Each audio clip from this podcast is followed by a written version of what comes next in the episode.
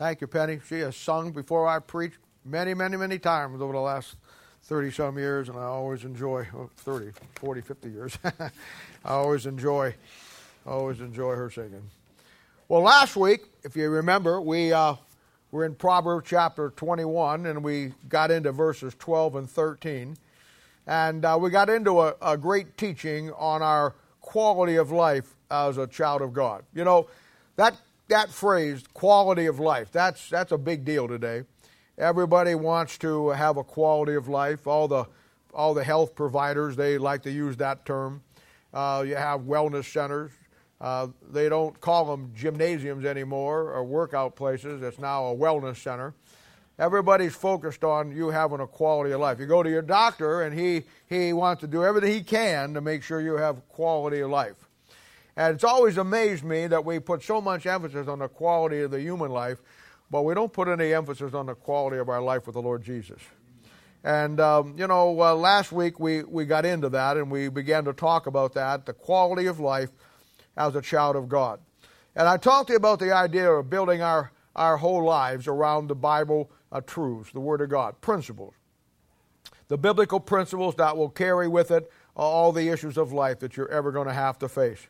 You know, I talked about the greatest single thing that we all have to remember and we all have to deal with. It's one of the greatest concepts and one of the truest concepts of anything about life. If you want to talk about the quality of life and you want to examine the quality of life, uh, you have to examine this one great principle we talked about. It's the truth in life that our lives will only be about the choices that we make in life, the decisions that we make. That will determine for us the quality of life. Not only as a Christian, but certainly as even an unsaved person. An unsaved person can have a decent life, even though at the end of their life they're going to die and go to hell. They can have a decent life, but boy, they can make some bad choices that makes that life not only hell when they die, but hell on earth while it's here. And all of God's people are going to go to heaven when they die. There's no question about that. And it's inconceivable to me why God's people would tolerate going to heaven when they die, but living a hell on earth here. And it all comes back to the bad choices that we make. We talked about that last week, good or bad. And those bad choices will be based on the value system that we use, the value system that we establish in our lives. One of the things that are key things in parenting, one of the key things in parenting with your children is establishing good value systems in your children's life. You don't do that by teaching, though teaching is very important. You don't do that by teaching them the value. You teach them by, you, you give it to them by living the value system, allowing them to see in your life, in the wife of, life of you and your wife, your marriage, your family, the value system that you want to instill in them. Too many children hear their parents say one thing, but then see them do something else. And it, it bases, it builds a false value system. So husbands and wives make bad choices. The kids wake up making bad choices, and that's just the way that it goes. And I told you, the greatest news that ever hit this planet other than salvation, and salvation was the greatest news that ever hit this planet, but after salvation, the greatest news that ever hit this planet that we as God's people, we as God's people have the ability to go through life, technically speaking now, without ever making any bad choices. I know we won't. But technically speaking, we have the ability to do that. You have the, you ha- I laid out the three gifts that God gave you as a New Testament Christian found in Ephesians chapter four. I talked about how that in Ephesians chapter four, he talked about how God gave us the church concept. That is a concept that was never laid out anywhere in the Bible till we move into the New Testament where God is moving from the kingdom of heaven to the kingdom of God and establishes his spiritual body through the church. So the church now formed for us what we all need. We need structure. We need structure. Within structure, there's accountability and responsibility. If you're going to ever be all that God wants you to be, you have to have structure. If your children are going to be whatever they need to be, you're going to have to provide structure. Structure is key. And when God gave us the concept of the church, he provided for us the structure that we needed that we could put into our lives, that now we would have something that would give us some purpose and structure in life to keep us between the white lines, so to speak. The second gift that God gave the church was the pastor. And a good pastor who knows the Bible and knows these people uh, and how to deal with his people. Uh, he's like one of the Old Testament prophets. He's God's mouthpiece. God is going to speak through him and give the instructions through the church, just like the Old Testament prophets gave the instructions of God uh, through the uh, uh, into the Old Testament. And, you know, in the Old Testament, you could always tell when the guy was of God or whether he wasn't of God. Because just like there's a lot of phony pastors today, there was a lot of phony uh, uh, prophets in the Old Testament. But there was a key. There was a key that every child of the nation of Israel knew to look for when a man got up and claimed to be the prophet of God. Whatever he was going to say, if he did not preface it by saying, "Thus saith the Lord," then he was not God's prophet. God's man always started what he said by saying, "Thus saith the Lord." In other words, he was validating the fact that he had the absolute word from God that he was giving them. And I take that in the New Testament today. If a pastor doesn't have the King James Bible and believe it, he's not speaking in "Thus saith the Lord." He's speaking "Thus saying" somebody else. So when you find that, when you find the church, that's God's structure. The pastor, that's God's mouthpiece. Then you have the Word of God yourself, and that's God's mind. Those three things are all that you need after you're saved with the Holy Spirit of God living inside you. Those three things, having them and putting them to work in your life is the key. It will help you get to the point where you don't have to make the bad choices that we all make. And we built all of this around last week, uh, verses twelve and thirteen. I have to give you a little recap because we're going to go into thirteen. Uh, we, we, we, we got into twelve last week. We never got into thirteen, but that's okay. We'll get in today. Uh, we're no hurry. We're going through God's mind. We want to take our time, and there was a lot in that last week. But let me read it again for you, uh, verse twelve and thirteen. And we're going to basically, once we get our little introduction done here, we're going to focus on, on verse thirteen. It says, "The righteous man wisely considereth the house of the wicked, but God overthroweth the wicked for their wickedness. Whoso stoppeth his ears at the cry of the poor, he also shall cry himself, but shall not, not be heard." Let's go to the Lord in prayer. And Caleb, would you stand up and ask God's blessing on the, uh, on a message this morning? Father, thank you for your Son, Jesus Christ, and just thank you for all the blessings you've given us here in this church. For the preaching of the Word of God, Lord, you just use it to um, touch our hearts, Lord. Just uh, just bring the holy manna from heaven and, and help us to pick it up and apply it in our lives, Lord. Um, just pray for everything this church is doing, Lord. All the people we're trying to reach for you. Um, just give us the blessings there. Pray all these things in your Son's name. Amen. Now, we talked about last week focusing on considering the house of the wicked. And you'll remember I took that concept of a house that you enter into. And I explained all the different aspects and applications to it. That it's not just talking about a literal house, though it can be. It's talking about a place that will become our lifestyle. We used our homes as of a, of a lifestyle as an illustration. Some place that you'll move into in life that will make you feel comfortable, that you'll basically live there. And we know now that it can be broken down into two aspects, either God's house or the devil's house in all that we do. And getting into the bad choices and uh, and, and, and, and decisions uh, by not considering the house that we're going to enter into. That'll kill us every time. Not stopping and looking at what we're about to do, seeing it as either God's house or the devil's house. There are places this morning that God's people, when they get into it, are comfortable being there that you should never be comfortable being there. There should be places and places you go, people that you hang out with, that you simply, as a child of God, are not comfortable being around. I love people. I do anything to help people, but I'll be honest with you. There are some kind of people that I don't enjoy to be around. I'm not comfortable there. If you take me to a bar someplace where some of you feel so comfortable, I'd be the most uncomfortable person in the world. Two drinks and I'd be singing on the table. I'd have to stay out of the place. There are some places in life that you and I, as the child of God, we just need to stay away from. And what bothers God's people, what bothers me about God's people is why are they so comfortable in places like that? You get around people who are always just tearing down other Christians or never have anything good to say about anybody and don't ever build anybody's life. They just destroy. Some of God's people are comfortable around that. I, I just couldn't be. And you know, it's a thing where uh, when we, when we, I gave you seven ways to consider any house. And we briefly just to go through it. I gave you First Corinthians chapter two, verse fifteen that says, ye that are spiritual ought to judge everything in your life, all things. You have the ability because of the Word of God, you have the ability because of the Holy Spirit of God to look at something that you're going to enter into and judge it based on, is that going to help me or is that going to hurt me? As those are the kind of people I want to hang out with, is that going to edify me or is that going to put a sour note in my life? Is it going to further my walk with God or is it going to be a stumbling block to my walk with God? Using your developed spiritual discernment to evaluate the house you're about to enter in. Well, quickly, here they are. First of all, I, I told you to consider um, how the house was really built. Look how it was built. Second thing, I said, why was this house built? What's its purpose? The third thing I told you was, who did the work on this house? The fourth thing I asked you was, what's the foundation that the house is built on?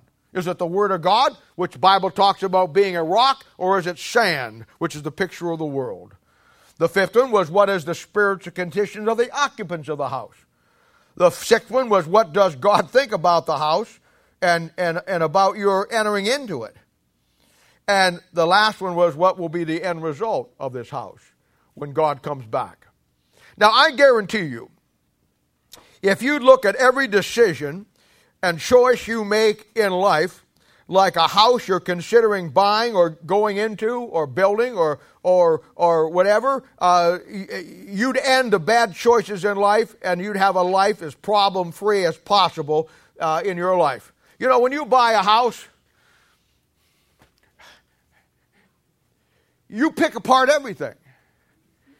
You walk in there and you the color.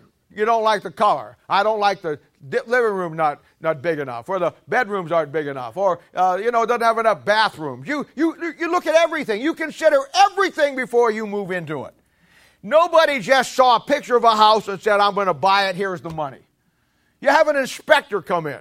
That inspector looks for termites. He looks for wood rot. He looks at the plumbing. He looks at the electricity and all the electrical aspect of it. He looks for any cracks in the foundation. He'll give you a whole list of things that have been inspected because you don't want to invest your money in a house that isn't worth the money investing it in. You don't want to buy a house and find out later you got a, you got a condominium of termites underneath of it. You don't want to buy it and find out that the plumbing doesn't work, that it's all clogged up. And uh, you don't want to find it, uh, it's, you have a swimming pool, you just didn't know it. And it's in the basement every time it rains real hard. I'm telling you something. If we considered the houses spiritually that we're going into and the occupants of it before we let ourselves get comfortable there and we feel good about ourselves, if we looked at those things using these seven things to evaluate just like we would look at buying a house, we wouldn't make any more bad choices. But it all comes back to getting the knowledge of God as His understanding of what to look for before you invest your life in something, through the principles of the Word of God.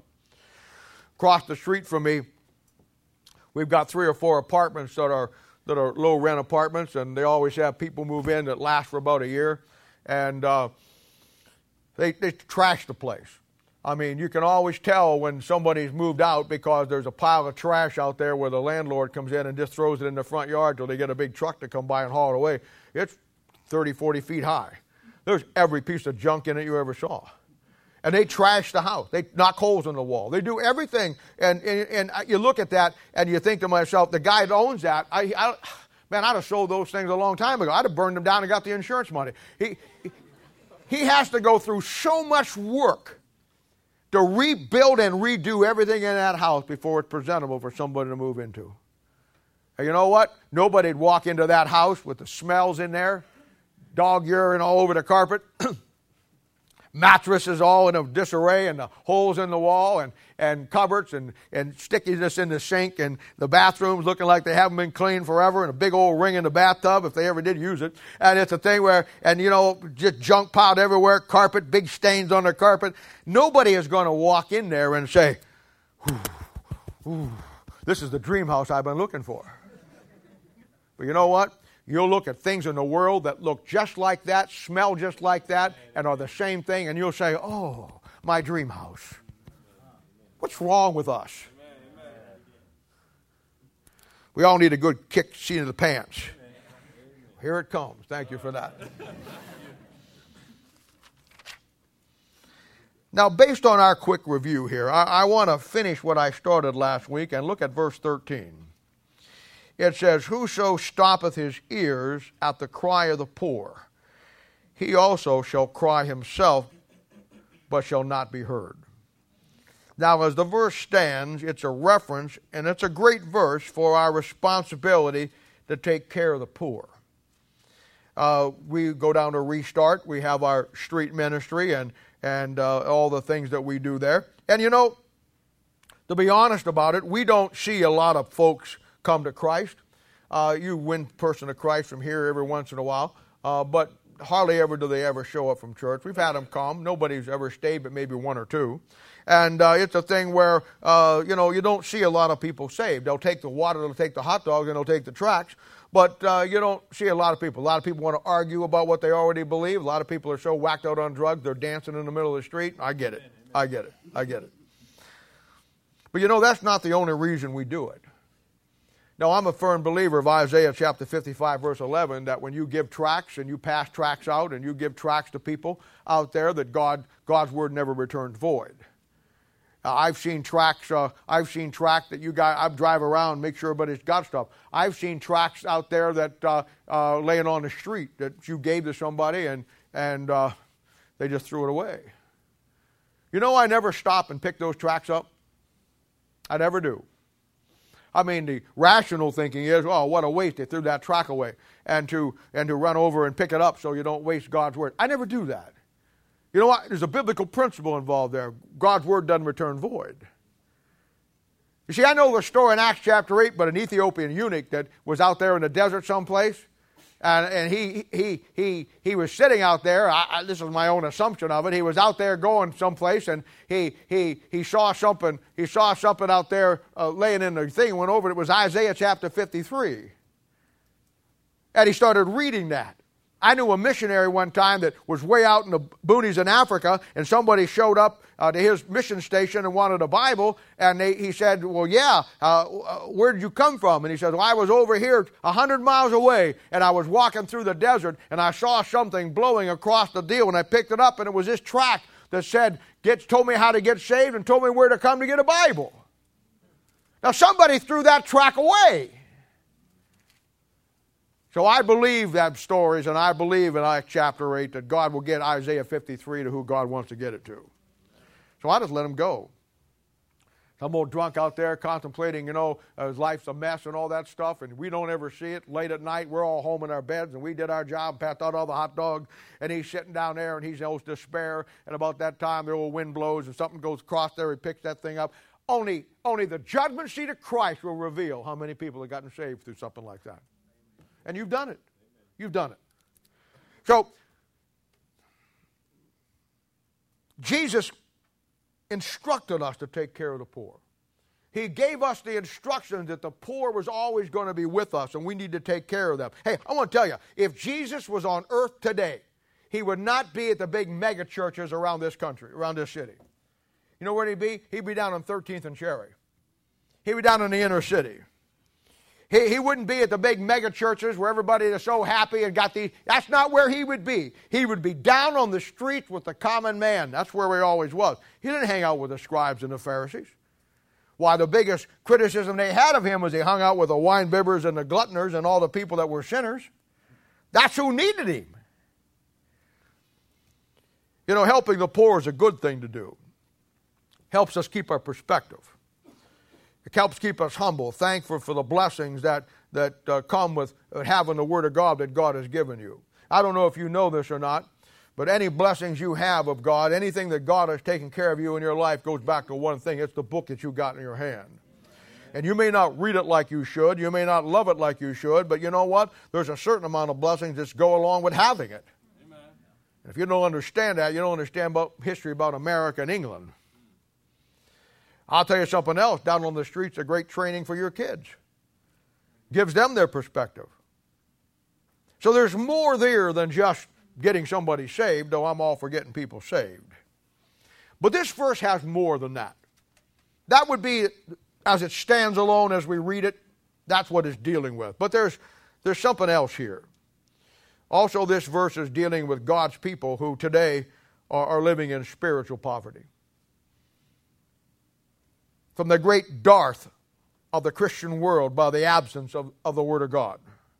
The verse is directly, inspirationally aimed at the churches today, pastors today, who care absolutely nothing about giving their people what they need to grow spiritually. Most churches today, it's all about them, what they're trying to do. You're just a giving record number. You're someone who is just here to support what they want to do. Uh, years ago, I, I was in uh, New York City, and this was when Mel Shabaka was still alive, and he was, he was uh, uh, pastoring up there, and I had been up there, and I was preaching for him, and we were going down through New York City. And uh, there was a there was a, a, a college organization back then. I, I don't know if they're still around or not, called Campus Crusade. And they had a big billboard up there, and on the billboard it said, "Christ is the answer." As any place in New York and Kansas City, any big city, somebody with a spray can paint gets up there and has to alter it. And somebody had wrote underneath of that, it said, "Christ is the answer." Somebody wrote under it, "What's the question?" And I thought when I saw that, you know, that's where churches are at today. That's where most pastors are at today. Churches and pastors, for their people, they're answering the questions that nobody is asking. And they're not asking, the, they're not answering the questions because they have stopped their ears. And I want to finish what I started last week in verse thirteen. And I want to I want to talk about I want to talk about stopping our ears. Uh, you know, I, I I I look at that and I think about all the churches out today and all the people that are in them. You realize that everybody here today, everybody here today, you have three fundamental basic needs.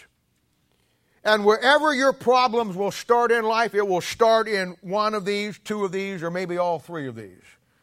When we deal with people in the people ministry, we focus on these three needs. These are the only three needs you have. Three is the number of completion in the Bible. You get these three needs cooking in your life, you don't have any problems. The first one is physical needs. We all have physical needs, what I call people needs.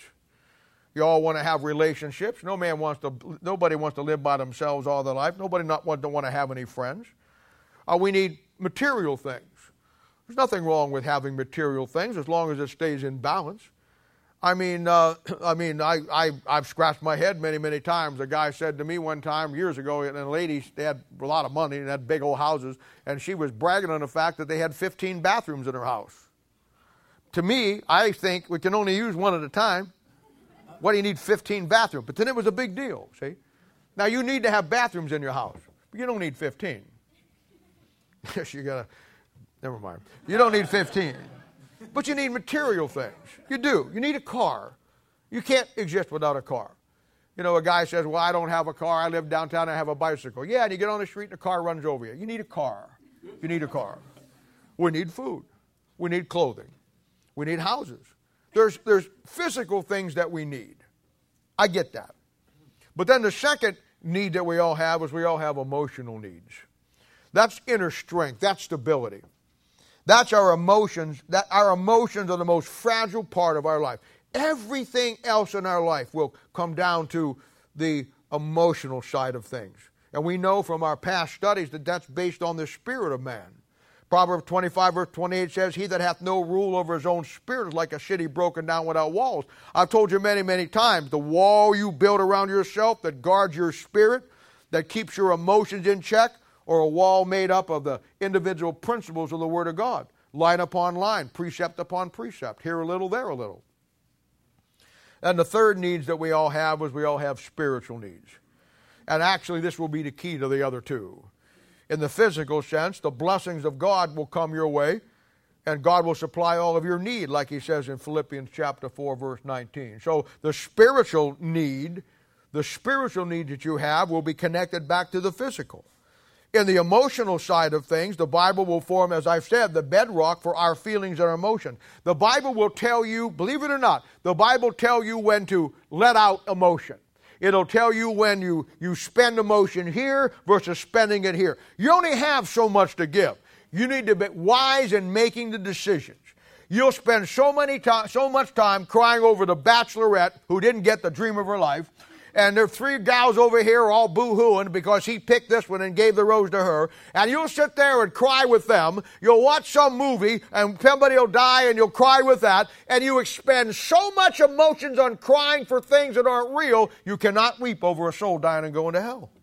Nothing left. The Bachelorette got it all. The movie got it all. We have spiritual needs. You know, First Corinthians chapter fourteen, verse thirty-two says, the spirit of the prophets are subject to the prophets. That's a great verse. That verse, by the way, is right in the middle of the charismatic uh, chapter uh, twelve, thirteen, and fourteen on spiritual gifts, and they're having a problem with unknown tongues, and people are jibber-jabbing like the charismatics do today. And Paul says there, don't give me this unknown tongue stuff. Don't give me this stuff, heavenly language. He says the prof- the spirit of the prophets are subject to the prophets. You know what he's saying? You can control your own spirit. You should control your own spirit. You don't have to have an emotional up and down day all your life, though many of God's people do. You don't have to let everything that comes into your world ruin your day, though many of God's people do. Now, I know we all have our downtime. We all have our problems. I get that.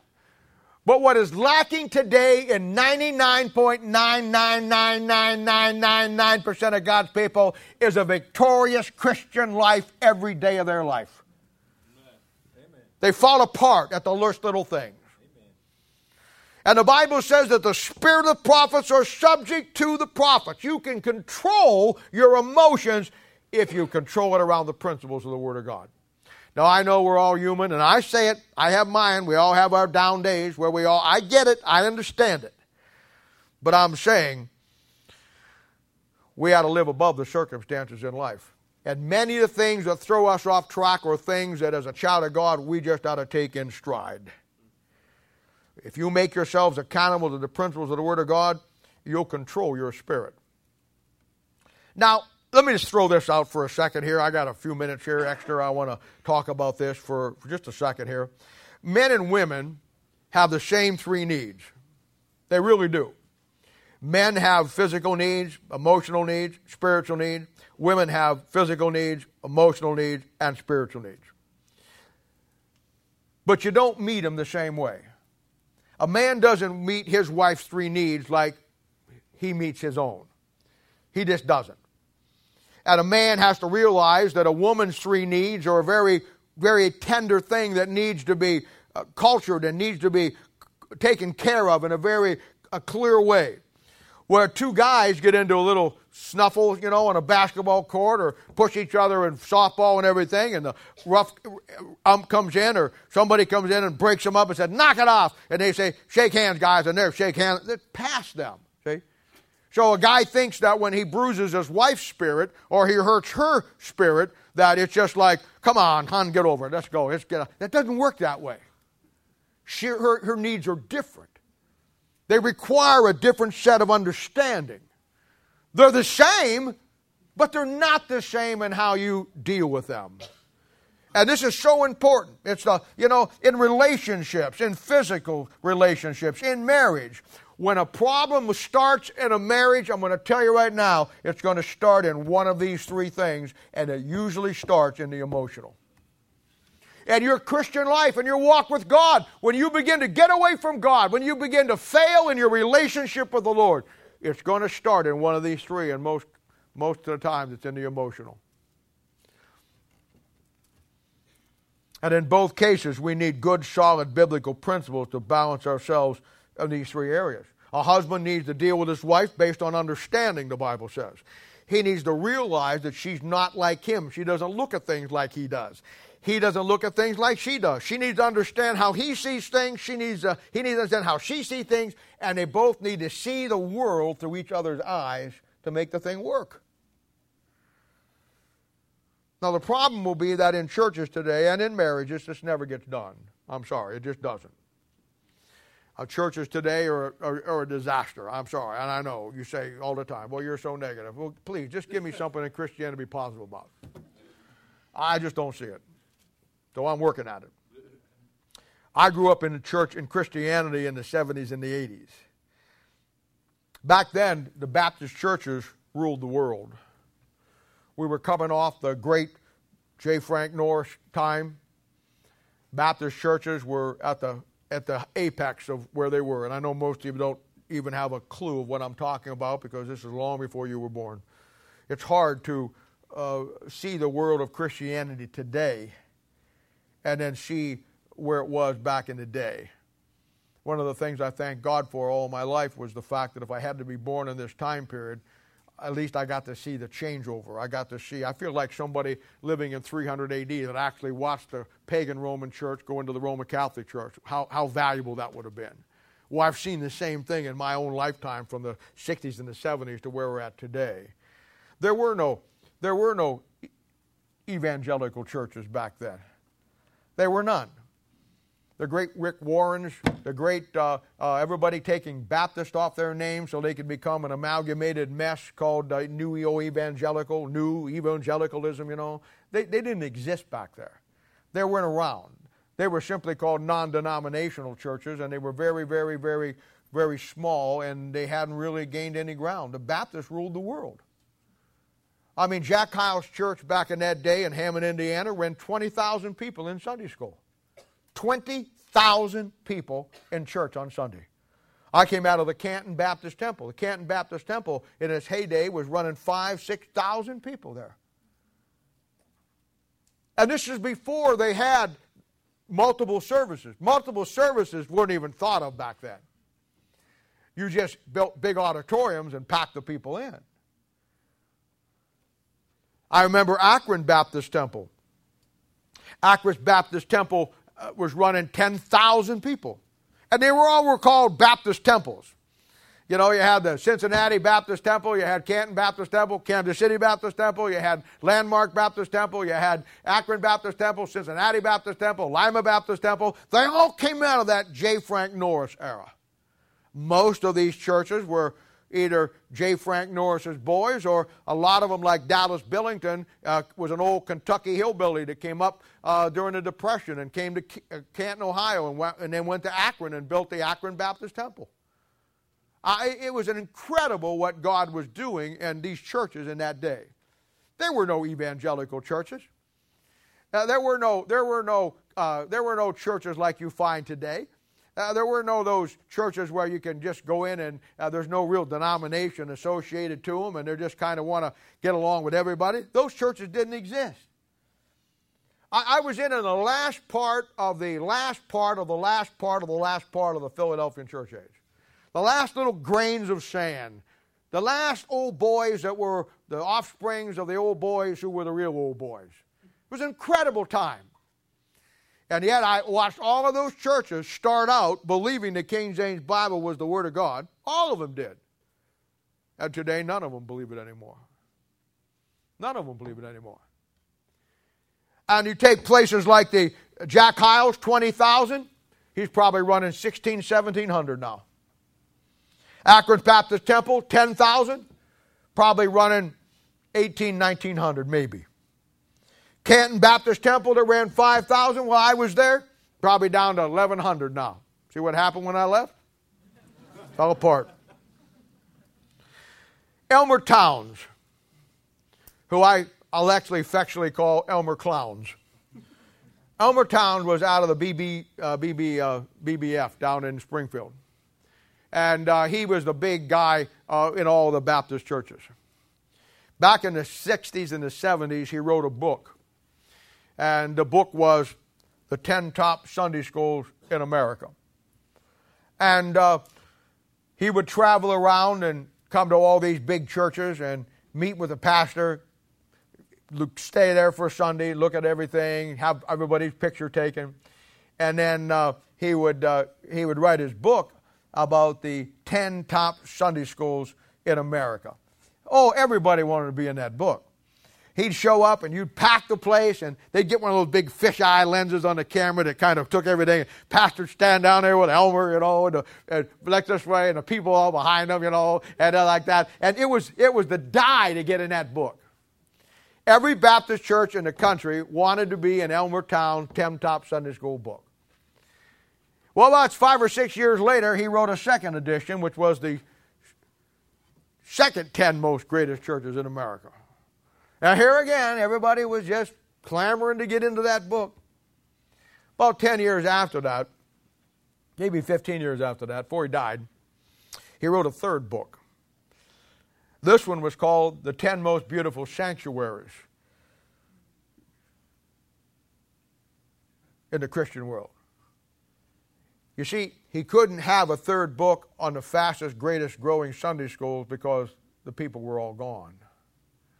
Now he had to pick the most beautiful sanctuaries, which we would have been number one, no question about it. Yeah, well, you wait through the zombie apocalypse, this place will be packed with people hiding out down here. You see, back in the seventies and the eighties, in my day, I watched it. We got them saved. That's what it was all about, getting people saved. But they never were taught anything. The moment they got saved, they come down front, they got up off their knees from getting saved. One of the pastors met them and put them to work someplace in the church. Nobody discipled them. Nobody helped them. Nobody trained them. The sermons you heard were all geared around salvation. As the churches got bigger, the sermons were, were, the sermons were uh, give money on Sunday morning. On Sunday night, it was give more money. And on Wednesday night is, we need a little bit more. There was no discipleship. Nobody got any help. No couples got marital counseling before they got married. You came and be saved. Nobody sat down with you and taught you anything. And then when you failed, and most of them did, what happened was they put them to work, and they'd last five or six, seven, eight years, and then you'd burn them out. And then we had the audacity, once we got them saved, never trained them, put them to work, and burned them out, to blame them for not being spiritual. And all the time it was our fault. And believe me, it it believe it or not, it's it's a hundred times worse today than it was back then. You go to most churches today, you don't get anything. You cry out for the Bible, you'll get a coffee shop with a rock band. You cry out for the Bible, you get a watered-down church service that's worthless. All show and no substance. You cry out for the Bible and you need help, you'll get a counselor that'll give you a psychological evaluation. You cry out for the Bible and want something from God, you'll get a test to see what your spiritual gift is or your favorite color is. You'll never get the Bible. We have stopped our ear to the cry of the poor. We have churches today that have five thousand, one thousand, two thousand people in them that I would put any junior high kid we have, any high school kid we have, up against them when it comes to that Bible. You know why? They're spiritually bankrupt. And the Bible is very clear about all this as it to the state of the Christianity today. Never in the history of the New Testament church has God's people been such in a dilemma. I've never seen it. And you know what the real kicker is? They don't even know it. Most of them have never seen a real revival. They get some circus clown come in that has a canned format that he follows through, and a bunch of people come down. And, uh, you know, uh, I remember Billy Graham when he started out was one of the most, was a fire-breathing dragon. You watch some of his sermons back in the fifties, brother, and I mean to tell you, he's putting it out. But you see, the neo-evangelicals got a hold of him. They cleaned up his act. They toned down his message. They've dumped a lot of money in it so he could be more acceptable to people instead of just trusting the Holy Spirit of God. by the time he finished his campaign, the last one was in Kansas City. It had gotten so bad when they brought all the churches together to be the personal workers. They got every denomination on the planet. There was so much difference between the doctrines, and you were told that when you dealt with somebody, you're not to talk to them about anything other than salvation. If they're not sure about baptism, shut up. If they're confused on tongues, shut up. Don't get into a doctrinal issue. Just win them to Christ. And to help them out, oh yeah, yeah, you know, Holy Spirit of God needs help today. They'd have the chief stadium filled with people. What, seventy thousand people? And they give the invitation, and somebody starts singing, "Just As I Am." And to help people make the right choice and the right move, he had all of his, what, three thousand personal workers spattered throughout all of the, all of the stadium. And at that sign, every one of those get up and start moving forward like they're coming down to be saved. That'll help the other people who need to get saved feel comfortable. Let me tell you something. If the Holy Spirit of God isn't behind your message moving the people, you are wasting your time. That's where we're at today. And then when you got all of these people came down, and you got all these signature cards of people that got saved, supposedly, you know what they did? They split them up between all of those people. No one ever cared a moment about what those people's needs were. It looked good on television, raised a lot of money. A lot of people went home that night saying, "Man, do we have a great revival." You don't even know what a revival is. That's where we're at today. That's where we're at today. Most of God's people haven't heard a good hellfire message that'll take the paint off the wall all of their Christian life. They get taught now. We have pastors in, in Bible colleges are giving sensitivity classes to the people. Don't upset them. Don't make them. You need to be upset this morning. Amen. You say, "Well, I'm mad." I'm going to make you madder before you're done, because sometimes that's the only way God can get. Oh, you'll see in a moment. You'll see. We're, we're, we're not even there yet. Slow down, Bob. Slow down. You know what the real problem is? Your generation of Christianity, and a couple of generations back, when all you've ever done is eat out of a garbage can, you think the garbage can is good. No. Till you go to Ruth Crisp Steakhouse sometimes, you find her something different. But God's people today, all you've ever had is garbage out of a garbage can. You think the mu- music is good, getting up there and banging out a Christian rock song. Everybody, you think that's good, because you never heard the real thing.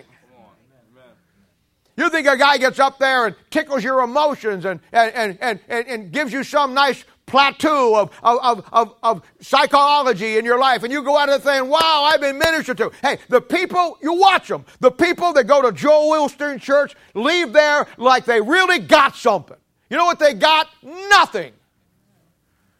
It's, you say it's a big auditorium. It's a big garbage can. And they're in there. "Oh, this is good." You need to get some half-inch thick sirloin steak grilled on the go- grill of God on the altar of heaven, fed to you on a nice fork. That's what you need.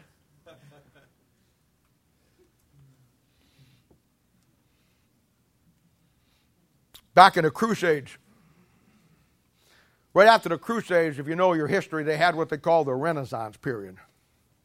Renaissance means rebirth of knowledge.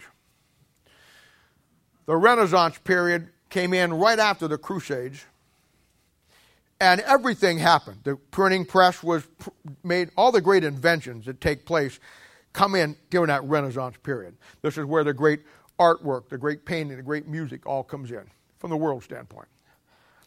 Most people look at the Renaissance and they don't have the understanding to see what it is. They see it facts, they see it wisdom, but they don't understand how it fit into everything. The Renaissance period came into being, and the rebirth that really refired Europe simply came because of the Crusades. From four hundred A D to about uh, uh, fifteen hundred, when the Renaissance starts, the Catholic Church ran the world. And the Catholic Church had told everybody that, and they lived in squalor, lived in poverty. It was absolutely terrible. And the Roman Catholic Church had such control over all of these countries, because they're all Roman Catholic Church state countries, that they told the people that they're living the best life ever. This is as good as it gets. So the people for a thousand years, a thousand years, believed that the squalor and the and the and the heartache and the poverty and all of the all of the stuff that they had, that they were told the lie that this was the best life you could ever have.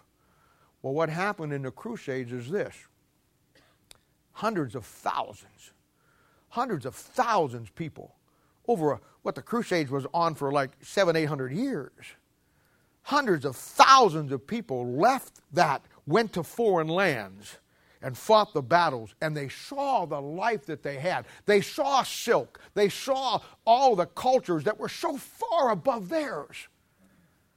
And if the Crusades did anything, it, it opened up the minds of Europe to the fact that the Roman Catholic life under their oppression was not what it really was all about, and there was a greater life to be had out there. And it brought about a breaking through the Reformation of the Roman Catholic Church grip, and brought about what we know as the Renaissance, when everything exploded into a better life for everybody. Most of God's people today are held in that same kind of bondage. And I'm here to tell you there's a better life than the garbage can you're eating out of. I'm here to tell you there's a better life than the, the life of you being in bondage to yourself. I'm telling you right now, there's a better life for you than you being caught up in all these things that so depress you and rob the victory of Jesus Christ from you. Amen. Amen. But you got to get out of the garbage can. Revelation chapter three, verse seventeen says, talking about the church now, Laodicean church, our church. Because thou sayest, I am rich and increased with goods and have need of nothing, and knowest not, knowest not. They don't even know it. They have no idea. Thou knowest not that thou art wretched, miserable, poor, blind, and naked. Today, from God's own word about His own church, the five great characteristics of the Church of Jesus Christ in two thousand seventeen. Wretched. That's to be stuck in deep affliction and distress, either from want, anxiety, grief, a state of total worthlessness. Then he says miserable. There's no victory in God's people's lives today. You're miserable. You've got all kinds of problems in your life. You've had bad marriages. You got bad kids. You can't get the victory in anything of your life. And yet you go to church, you put on a plastic smile, and you're dying inside. Why? Because you're miserable.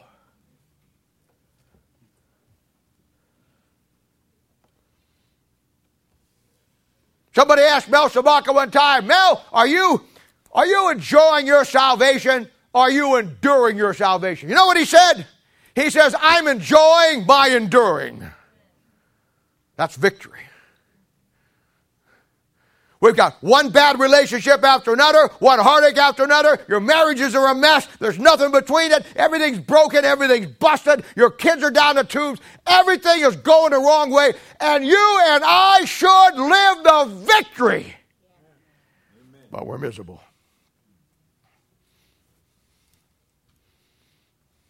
Maybe Nietzsche was right. Maybe God is dead. Then he says poor.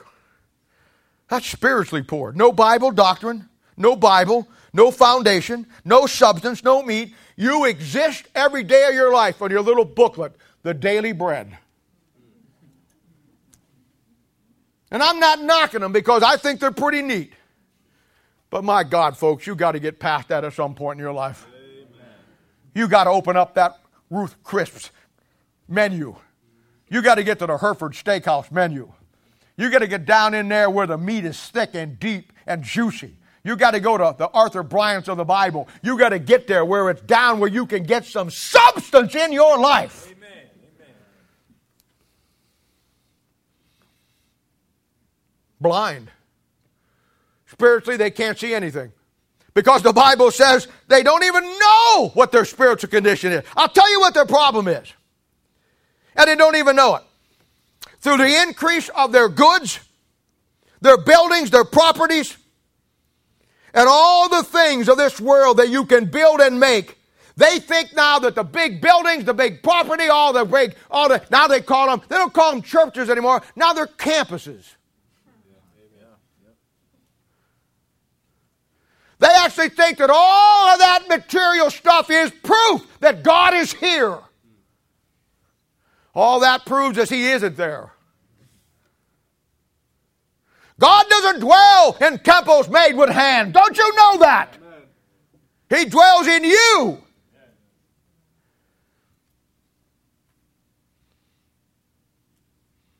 They think God is here. Oh, He's in this big Taj Mahal. He's in this big edifice that we built. This three hundred million dollars building that you can see for miles. This is where He is. Come here. No, that's not where He is. He lives inside of you. I don't care if you're in a pup tent.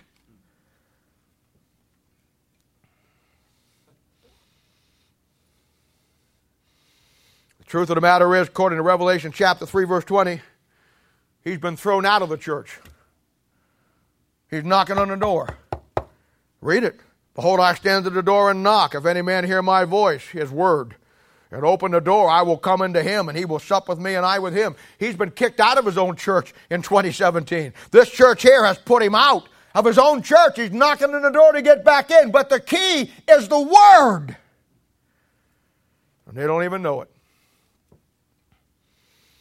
And then the Bible says that they're naked. That'll be a good reference to the judgment seat of Christ, Second Corinthians chapter five, verse three. That'll be a good reference to the Revelation chapter three, verse eighteen, where the shame of their nakedness appear. I'm going to tell you something. All this stuff that goes on, all this stuff that you think is of God in this day and age, and you don't even know it, when you're wretched, miserable, poor, blind, and naked, it's going to take the judgment seat of Christ to wake us up. But it'll be too late. In the first four chapters of Revelation, I've given it to you many, many times, the contrast of two great churches. Revelation chapter three, verse eight, the church of the open door. Revelation chapter three, verse twenty, the church of the closed door. And God's people are literally starving to death spiritually. Why? Because we have stopped our ears. We care more about everything that we want to do than the persons around us who need what we have. Now, this was told to us, believe it or not, over twenty-five hundred years ago in the book of Amos. That great prophet of God who was the mouthpiece of God in that time before the captivity. And he said in Amos chapter eight, verse eleven and twelve, Behold, the days come, saith the Lord God, that I will send a famine in the land, not a famine of bread nor of thirst for water, but of hearing the words of the Lord. And they shall wander from sea to sea, and from uh, north even to the east, and they shall run to and fro to seek the word of the Lord, and shall not find it. Now look at that. He's talking about our day and age that we're living in right now. A spiritual famine, not to the world, to God's own people. Why? Because preachers today, churches today, have stopped their ears. A famine, not of bread and water. We got plenty of that. Just look in the mirror. But a famine of hearing of the Word of God. Note, the book is here. It's here. There's just nobody hearing it. We're living in a time unheard of of the church. A time when we have all the treasure of heaven at our disposal, yet we're spiritually totally bankrupt. God's people today remind me of a man I read about a number of years ago, and this is a true story. There was an old man who lived in a house outside of town, and everybody thought he was nuts, and he probably was. And everybody was a very reclusive guy. It was just an old hermit-type guy, but he lived in an old dilapidated house. And one day they hadn't seen him for a while, and one day they didn't, uh, he hadn't come around to go anything at the store, or nobody saw him outside working around. And so after about a week and a half, the sheriff's department went out to check on him, and, and uh, the door was locked. They couldn't see inside. And, and uh, so they broke the door down and went in to see if he was okay, and they found him dead. And after they did the autopsy and did everything, no foul play involved. He literally starved to death. Well, they took him out. He had no family, no nothing. They buried him in a potter's field, you know, and gave him a decent Christian burial. They began to tear down the house. And when they began to tear down the house, they found hidden within the walls over a million dollars in cash. This guy had enough money to live like a king the rest of his life, yet he chose to live like a beggar and starve to death. And he reminds me of so many of God's people. You have the treasures of heaven worth one hundred billion dollars in your lap this morning, yet you will leave it there and choose to starve to death.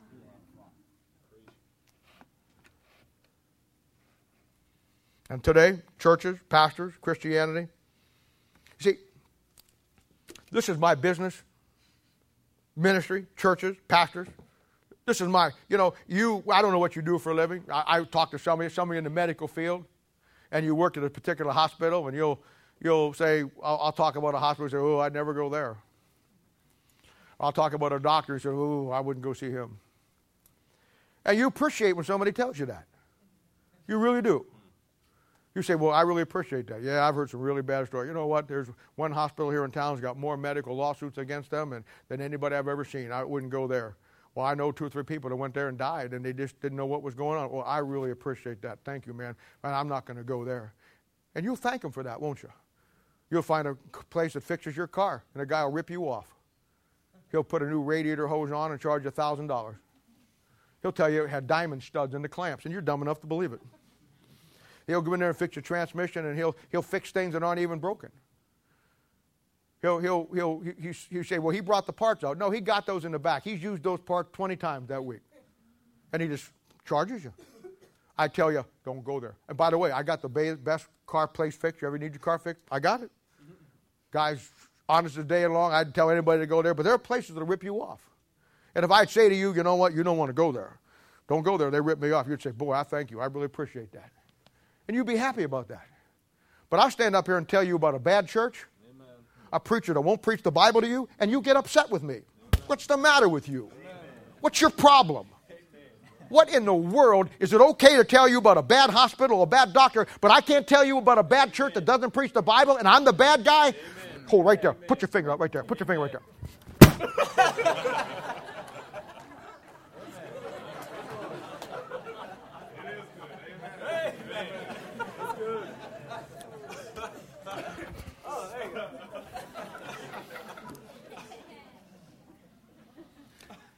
They've stopped their ears. And you don't even know it. And you're going to wind up at the judgment seat of Christ as naked as a jaybird because somebody stole your garment. I said it last week. I'm going to say it again. This church exists for one reason and one reason only. To provide anyone the manna from heaven that God has given us. The truth of the Word of God to every man and every woman who wants it. Amen. Through that book, that supernatural book that will meet our spiritual needs, our physical needs, and our emotional needs. Exodus chapter sixteen last week, oh, my favorite chapter on the manna from heaven. They were in the wilderness of sin. You're living in this world, which is a wilderness filled with sin. And whether you know it or not, whether it's in church or not, nothing will satisfy you unless it comes from this book. This one. Amen. Not an N I V, not an A S V, not an A B C. This one. This book right here. The complete, inspired, perfect Word of God that God floated down from heaven and put all around the camp. Amen. Say, well, I don't believe that. That's because you're stupid.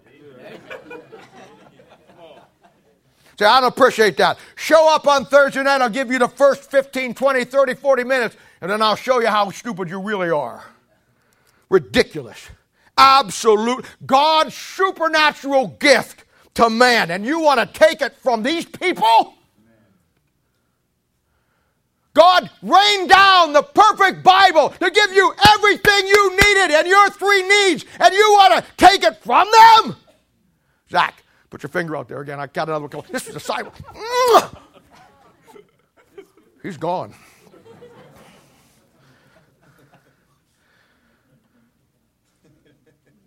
Now look at the last part of this verse. First part is, whoso stoppeth the ears at the cry of the poor, he also shall cry himself and not be heard. Ooh, now we're going to get into something.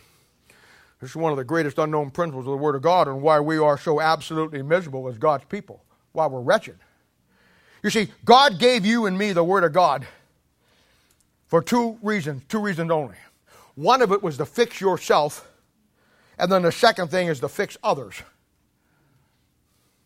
I hesitate to say this because I, I don't want to rob you. We had a pastor here Thursday night that was from India.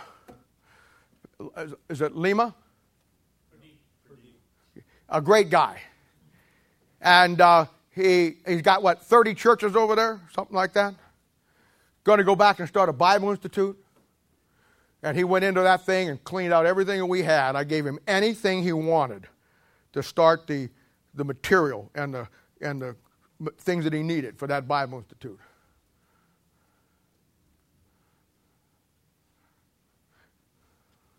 I don't know how many of you girls, I know you do, I know a lot of the girls do. When old John put that stuff together, you proofread every book, don't you? You just finished the one on booze, didn't you? You get drunk on it, or you just finish it? We got some of you gals in here that you take that stuff after he does it, you proofread it, make sure all the words are right. I know it's a tough job. I know it is. I know it's hard. I mean, it's really hard when you start to proofread something because you got to keep your mind focused. I could never do it. But I'm going to tell you something. I hate to even say this. I cannot tell you at the judgment seat of Christ, in that one case alone, if he uses that material in thirty, forty churches over in India to teach those people the Bible, how that's going to ring home at the judgment seat of Christ for you. And you never left Kansas City. You never spent a dime. You never, you never, it never cost you one thing except some of your time. You know why? Because you're unwilling to stop, you're, you're not willing to stop your ears because people need the truth. You'll take your time, you'll put things out of your life that you want to do to make sure. That room back there was filled with stuff that's gone around this world. You talk about a biblical missions program, and you folks are responsible for it. John has a full-time job. He labors at Ford and does all of that stuff. He's got his own family. In fact, he puts those books out over and over again. I don't even know how he does it. And you ladies out there and you guys out there who proofread that stuff, I'm just telling you. And I don't say it. I don't say it to take anything away from you at the judgment seat of Christ. But you wait till that thing comes home. I mean, you take that book, but then don't give it out to others, and you're headed for some trouble. Because God gave you and me the book for two reasons. To fix you and then to take it and fix somebody else. And if you don't do that, your life is head of us a problem. I don't know what your favorite ice cream is, but you ought to change it to Rocky Road because that's where you're going. It's the only calling and the only purpose that you and I have. We don't disciple you so you can just get the foundation of the Word of God. We disciple you so you can take it in time and disciple somebody else. I don't spend all my time on the Bible Institute and all my time on people ministry just so I can hear myself talk and give you a lot of nice things. I expect you to take what I give you and multiply yourself in the lives of somebody else. God gave it to fix you first and then fix somebody else. Amen.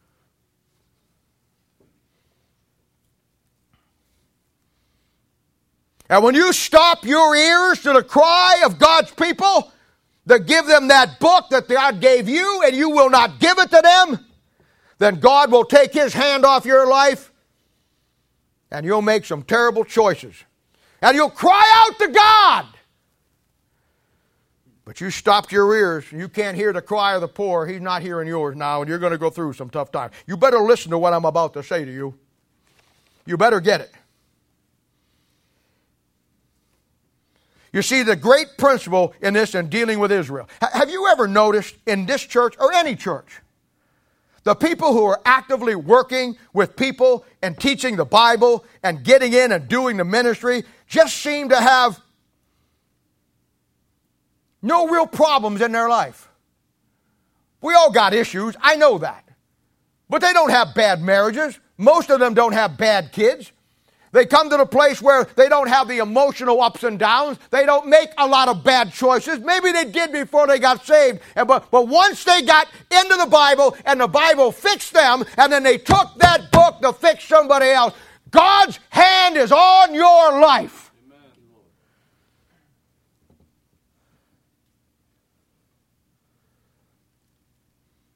You see it with the nation of Israel. Israel in the Old Testament was God's people to take the truth to the world. He said in Genesis chapter twelve, verse three, when he talked to Abraham, he says, in you all families of the earth are going to be blessed. A little bit later on in Genesis chapter eighteen, he said in verse eighteen, all nations are going to be blessed through Israel. God intended Israel to take the truth that they had and take it to the world. He gave them the truth to fix themselves first as a people and then fix somebody else. In the New Testament, He gave you and me the Word of God first to fix us and then take it to somebody else. And many of you are in that stage right now where you're getting yourself fixed and you're taking it to somebody else. That's why when I have people disciple or work with people, I always like to put maybe two oldies there and a new person in. Somebody hasn't done it before to get you moving that direction. It's what we do. But Israel stopped their ears to the cry of the world, just like God's people. Today, we have stopped our ears to the people that you work with, the people that are around you. Oh, yeah, you witnessed with beer in one hand and a cigarette in the other. So God took the blessings away from the nation of Israel. He took His hands off of them. You know what He did? He left them unto themselves. I want to tell you something. You can never lose your salvation, but I want to tell you what you never want to lose. As a child of God, you never want to come to the place of your life where God takes His hand off of you and just leaves you to yourself. Amen. And I know some of you ask for that. Well, I want to do this. Well, I want to do that. Well, I want to do this. Well, I don't want to go to church. Well, I don't want to read the Bible. I don't want to do this. I want to do that. Finally, God says, okay, you got it. You better listen to me. You say, well, you're just a crazy old man. Well, I'm not going to disappoint you. I'm going to get a little crazier. The most terrible, devastating thing that can happen to us as a child of God is just for God to let us alone and let us do our own thing. When Israel rejected God and His word, God said, I want to give you a king. They said, oh, no, no, we want a king like all the other nations. God says, I'm going to give you a Bible. Oh, no, no, no. I want a Bible like the college professors have. I'm going to give you a church that believes the Bible. Oh, no, no, no, no. I want a church that has all the things that I'm looking for. He'll give you what you want.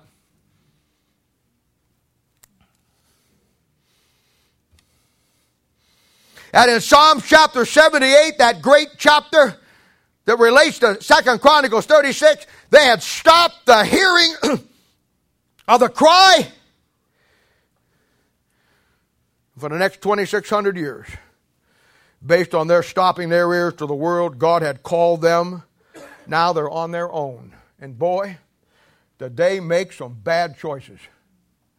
You read it over there in Matthew chapter twenty-two where God come down and digged and hedged it about, and then He went into the far country and left it unto the prophet. He left them alone. Matthew chapter thirteen, verse forty-four, Deuteronomy thirty-one, seventeen, Isaiah fifty-four, eight, Isaiah forty-five, fifteen, Isaiah fifty-seven, verse seventeen says it clearly. God took His hand off of them and He hid Himself from them. Now they're still His people, but He now has hid Himself from them because they stopped their ears. You know what, God, you know why you're in the mess some of you are in today? You know why you got no victory in your life? You know why you got problem after problem after problem? I'll tell you why. God is, you're His child and you're going to heaven. But right now, because you're stopped up ears, He has hid Himself from you. And you cry out, oh, why, God, do I have to go through this? Oh, I lost another child. Oh, this, oh, that. Oh, another bad this, another bad that. Oh, God, why, why, why? He won't hear you. You stopped your ears to the poor. Read it. Read it. So you try to manufacture all the good things in life, don't you? You move in with somebody and live with them and think, oh, this is really good. Another bad choice. You hang out with the wrong crowd, do the wrong thing. Oh, I'm happy. Another bad choice. Amen.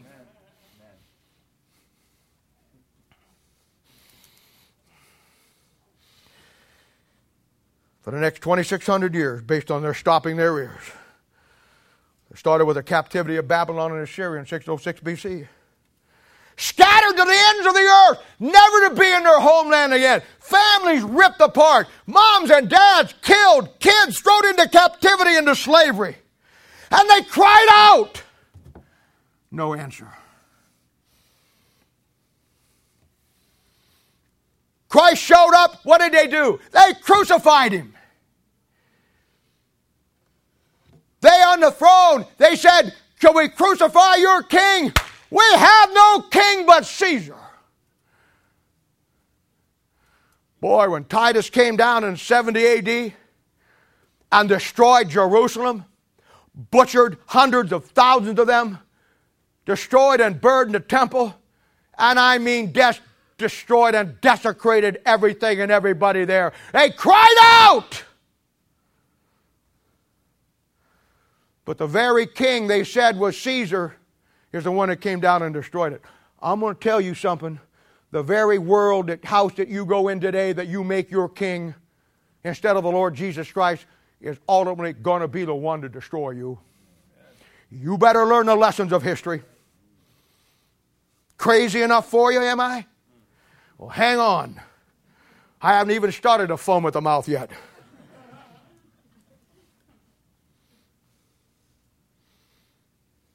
In one thirty-five, Hadrian, the Roman emperor, butchered, put him under the thirty-one persecutions. In ten twenty, all the Jews were banished from England. In ten oh six, a holy war was started by the Roman Catholic Church to kill all the Jews in Europe. In twelve seventy-five, Edward the First killed thousands of them and expelled them from England. From fifteen ten to sixteen hundred, they're banished from Prague and Constantinople. And I'm talking about it. All uh, the Roman Catholic Church blamed them for the death of Christ and called them Christ killers, right up to the nineteen sixties in Vatican Two. From nineteen forty-two to nineteen forty, uh, forty, forty-two to forty-three, five million seven hundred thousand were killed in Russia alone. Then in World War Two, from Auschwitz, Treblinka, Sobibor, Mauthausen, Dachau, another eight million. And I'll tell you, those Jews cried out, "Why, God? Where are you? Where's the Messiah? Why? Where are you? Help us. Why? How much longer? How?" Sound familiar? "Oh, God, help us." No answer. They had stopped their ears to God's calling to the poor of this world, and now you're poor. And nobody hears you. nineteen forty-eight to twenty seventeen, they're back in the land because of the Old Testament prophecies. And now they're rejected by the United, the U N, Roman Catholic Church, and every country on earth except two, England and us, and we won't be there for long. And they're crying out, "Why? Why are we surrounded? Why do we have little Jewish boys and girls killed in bus bombings? Why? Why? Why? Oh, God, how long?" They're at the Wailing Wall, and they're over there, and those old Jews are praying, and they're asking. They're asking for deliverance. They're asking for this, and no answer. Sound familiar? I mean, we get the idea that God is, is some big white marshmallow up there in the sky that we can use and abuse to do our own thing the way we want to do it. Nobody hears their cry. And any day now, any day now, rapture's going to take place, tribulation's going to start, and they will have to go through the final, final, final struggle of crying out to God, except this time, as with you and me, God will hear their cry, and God will send them and deliver, and, and deliver them. The second coming of Christ. You know, I'm going to tell you something. When you got saved, God made some promises to you. And one of the promises God made to you is He's going to get you home to heaven in spite of yourself. Now, His goal for you was to unstop your ears and reach out to the world as the church is to the world today, as Israel was back then. But we got God's people today that stop their ears to the things of God. And I want to tell you something. God made a promise to you that He's going to get you home to heaven. And He will get you to home to heaven if He's got to get you there in a wheelchair. If He's got to get you pinned under a car at three or four o'clock in the morning. He'll get you there if he's got to, if he's got to put you through the most terrible, grueling things of your life because of the fact that you stopped your ears to him and his calling. Why doesn't God hear me? Because you refuse to hear him. Read the verse.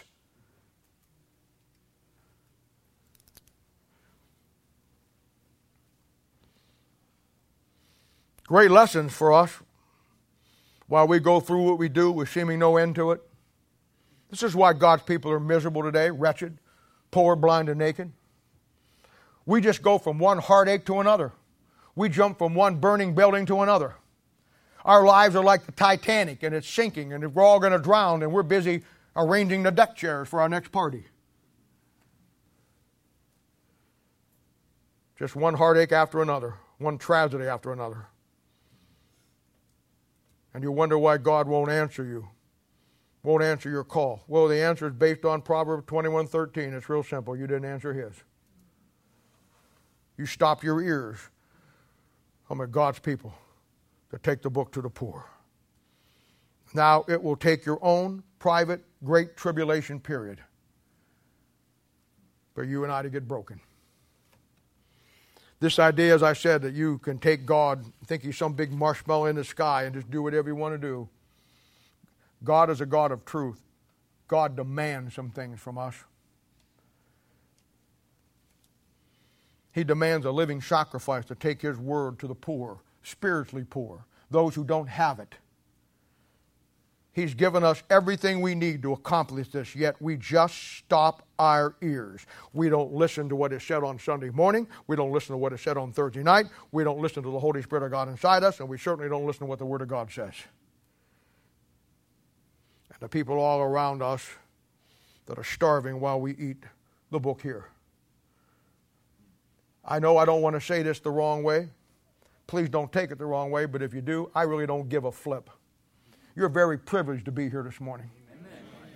Not because I'm preaching, but because you got a book that God gave you that means something. Amen. You could be in a dead church out there where you're getting some guy up there that's just giving you a lot of fluff, brother. God, for whatever reason, chose you and allowed you to be someplace where you could get the Word of God. I know he could give you a better preacher, and maybe someday he will, but the bottom line of this, the little bit that I do have, I have given to you openly and honestly. Amen. And yet we stop our ears.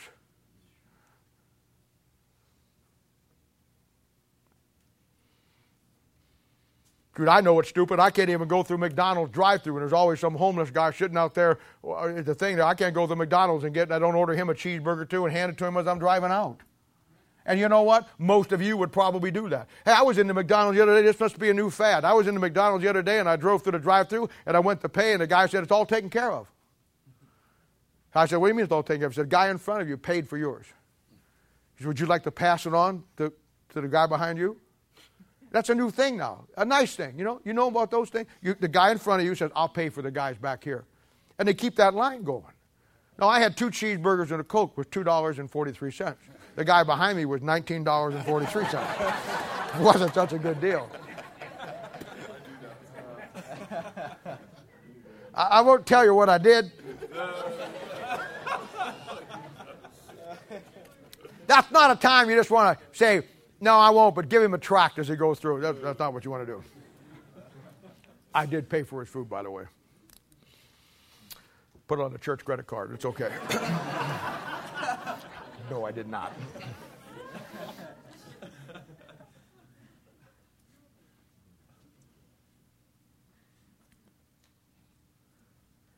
One of these days, we're going to get the reality of all that God has given us. You know, I don't know how many of you have ever seen the movie Schindler's List. I think it's a movie that you ought to have, parents ought to have every one of your kids watch. There's some rough parts in it, but you have to work through that, fast forward it here and there. But, you know, but I think it's probably probably the most realistic, one of the most moving. And it's based on a true story. Oscar Schindler was a real man who helped those Jews Uh, in the concentration camps by putting up a factory and spending all of his money to protect these Jews so they didn't go to the gas chambers at Auschwitz. And it was, it's an incredible true story. But to me, the most memorable part of the whole movie is at the end. Germany has been defeated. The S S guards have gone. Russians are going to liberate the concentration camp where they're at. They're all saved. He has to flee because by under the law, he's a war privateer and he's a war criminal because he used it. Didn't matter at that point that he helped the Jews. Now later it worked out for him. But he's standing there at the end and he's got some four or five hundred Jews that would have been dead if it wasn't for him. They'd have been in the gas chamber, hung, shot, skin made into lampshades, hair into, into pillow stuffing, if he would not have done what he did. And the reality of all these people, they give him a letter, they made him a ring that with his thanks, and they gave him a letter that he could give to somebody saying what he did, and he's standing there. And finally, the reality, the reality of everything came down around him. And he begins to weep. And he begins to say, I should have done more. I should have saved more people. He pulls his diamond ring off and he said, if I would have sold this, I could have saved ten more people. He took his gold watch off and he said, if I would have gotten rid of this, I could have saved fifty more people. He goes through and weeping down his, tears down his face, everything that he had that if he would have, in his mind, would have gotten rid of, could have saved more people. And they're consoling him and saying, oh, but look what you did do, look what you did do. And I looked at that and I thought to myself, that's us at the judgment seat of Christ. I sure hope God doesn't go through my inventory of things and my toys at home and all the things that if I would have not given them up and still would have had fun in life, I could have got more people saved. I sure hope that at the judgment seat of Christ, I don't, hey, don't have to go through all the things that I did, all the things that I wanted, that I could have actually done without and give up, that I could have put more energy into the things of God, into the Word of God, and more people could have gotten saved. You see, we stop our ears. And when we stop our ears and don't hear the cry of the very people God has sent us to, then God doesn't hear our cry. And because we have stopped our ears, we make some bad choices in life, and that is the only way God can get our attentions. He has to leave us alone. My favorite chapter in the Bible for me, I got it written, so I'll show it to you sometimes, just so you know I'm not lying to you. It's back there when God met with Jacob in Genesis chapter thirty-two. I got a cross the front of my, top of my thing in big letters, so I'll never forget it. The day God gets you alone. See, Jacob, just like us, he schemed and planted and supplanted everything in life. He got everything he wanted by manipulating the system to get what he wanted, but then there was a day when God got him alone. And there's going to be a day in your life and my life when God's going to get us alone. I just hope it's not at the judgment seat of Christ. Because just as Oscar Schindler stood there and said, oh, this ring could have got ten more saved. I could have brought them over. This watch, this, this, this, and this, all that.